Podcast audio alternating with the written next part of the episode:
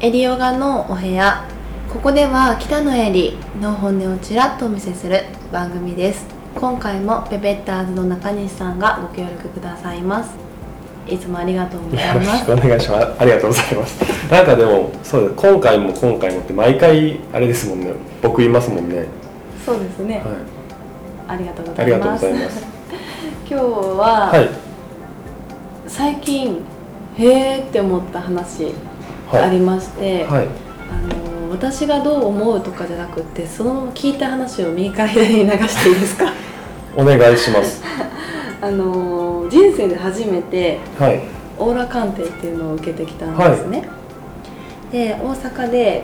活躍されてらっしゃる山根美沙先生っていうあの素敵な先生のもとオーラ診断を受けてきたんです。あの、はい、知人の紹介でもうとにかくいいから行ってきてっていうことで行ったんですね、まあ、正直興味なかったんですが最初は、うんうんうん、でも何かしら得るものがあるのかなっていう興味本位で行ってきまして、で私のオーラが何色どうこうではなくって、はい、私たちがなぜこの世に生まれてくるのかっていうことをお聞きしたんですよ。急にすごい話になりましたね。オーラからでなぜ生まれてくるのか、うん、その後のオーラにつながるんですけれど、はい、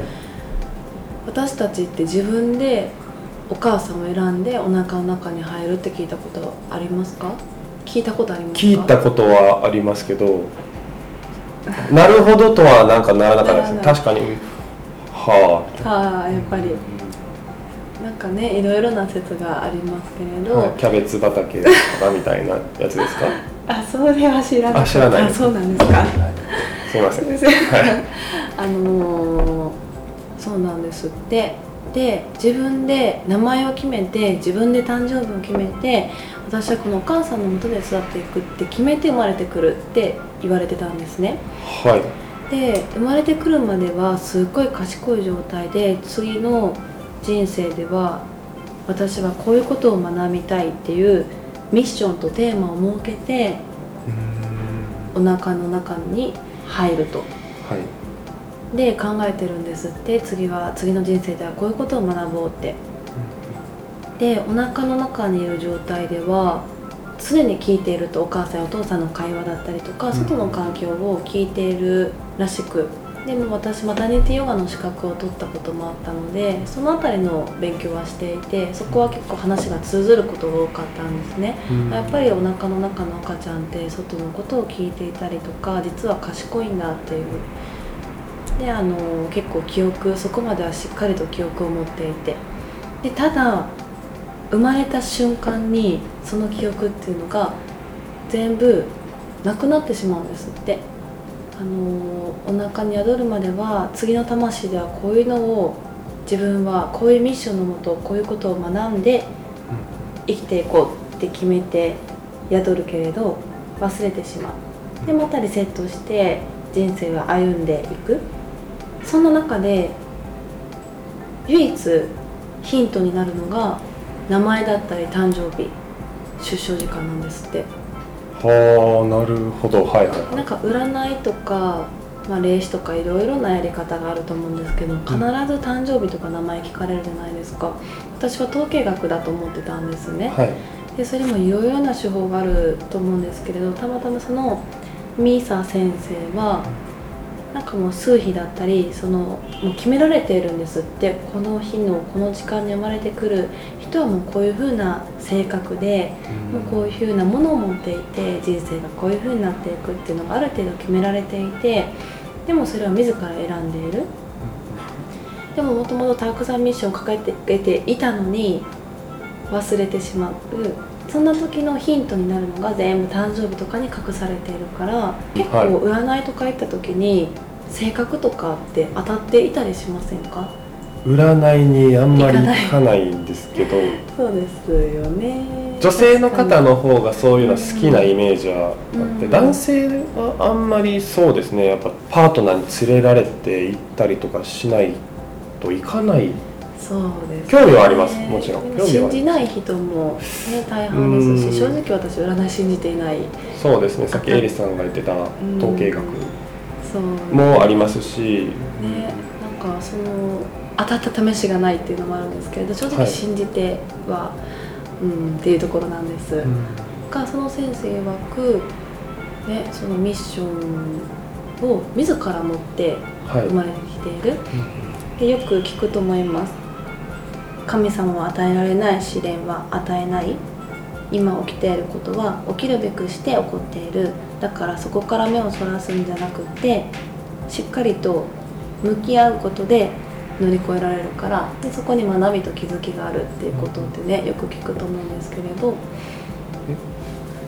乗り越えられない試練は与えないじゃないですか。あれ、間違えてました。与えられない試練は与えないってもう一回言います。はい。もう一回言ってください。乗り越えられない試練は与えられないから、どんなに辛いことがあってもしっかりと向き合うことで乗り越えられますよって言われません？言われます。言わせちゃいました。でもね、本当にそうなんだろうなって思います、うん、そういう子に浸っている時はなかなかそんなポジティブに考えられないかと思うんですけれど、うーん、三田先生の話を聞いてなんでしょう、なんかね、悩みない、毎日幸せだっていう人はもう素晴らしいと思うんです。でも今すっごい悩み事がある人にとって、そういった考え方が何かの救いになればいいなってちょっと思ったんですよね。なんかそういうスピリチュアルって思われるような話だと思うから、なんかね、そのあたり信じる信じないとか拒否反応がある方もあると思うんですけれど、ちょっと私も全然ちょっと理解不能領域な像もありながらも、でもね、自分で選んでるって考えると頑張ろうって思えるかなって思いました、うん、私が言われたのは、はい、なんか楽しいことが好きなんですって。へー、あ、もうそのヒントで私のもう楽しいことが好きっていうより、なんか挑戦したりするのが好き、同じことを繰り返すんじゃなくて、やっぱり自分で切り開いて挑戦して誰かのために何かをしたいっていう精神が人一倍強いから、いつもやりがいを求めて人生生きていく、もう一生仕事が好き、まあ、私の場合ヨガだと思うんですけれど、そういったものをテーマに自ら選んで生まれてきているっていうことを言われて、ああ確かにそうなのかもしれないなって。だからね、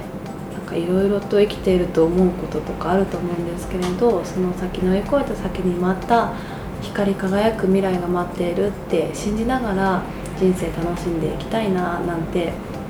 思ったんです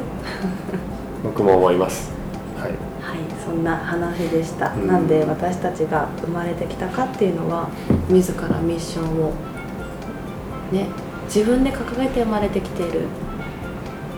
そんな説も一つあるようですっていう話でした、うん、で信じる信じないは本当に個人それぞれなので全然どっちでもいいんですけれど、はい、うーん、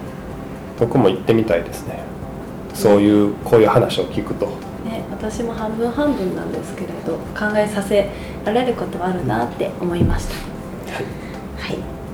い、ではこのちょっと続きは、はい、次お話しいたします、はい、今回もお聞きくださりありがとうございました。またエリオガのお部屋に遊びに来てください。またねー。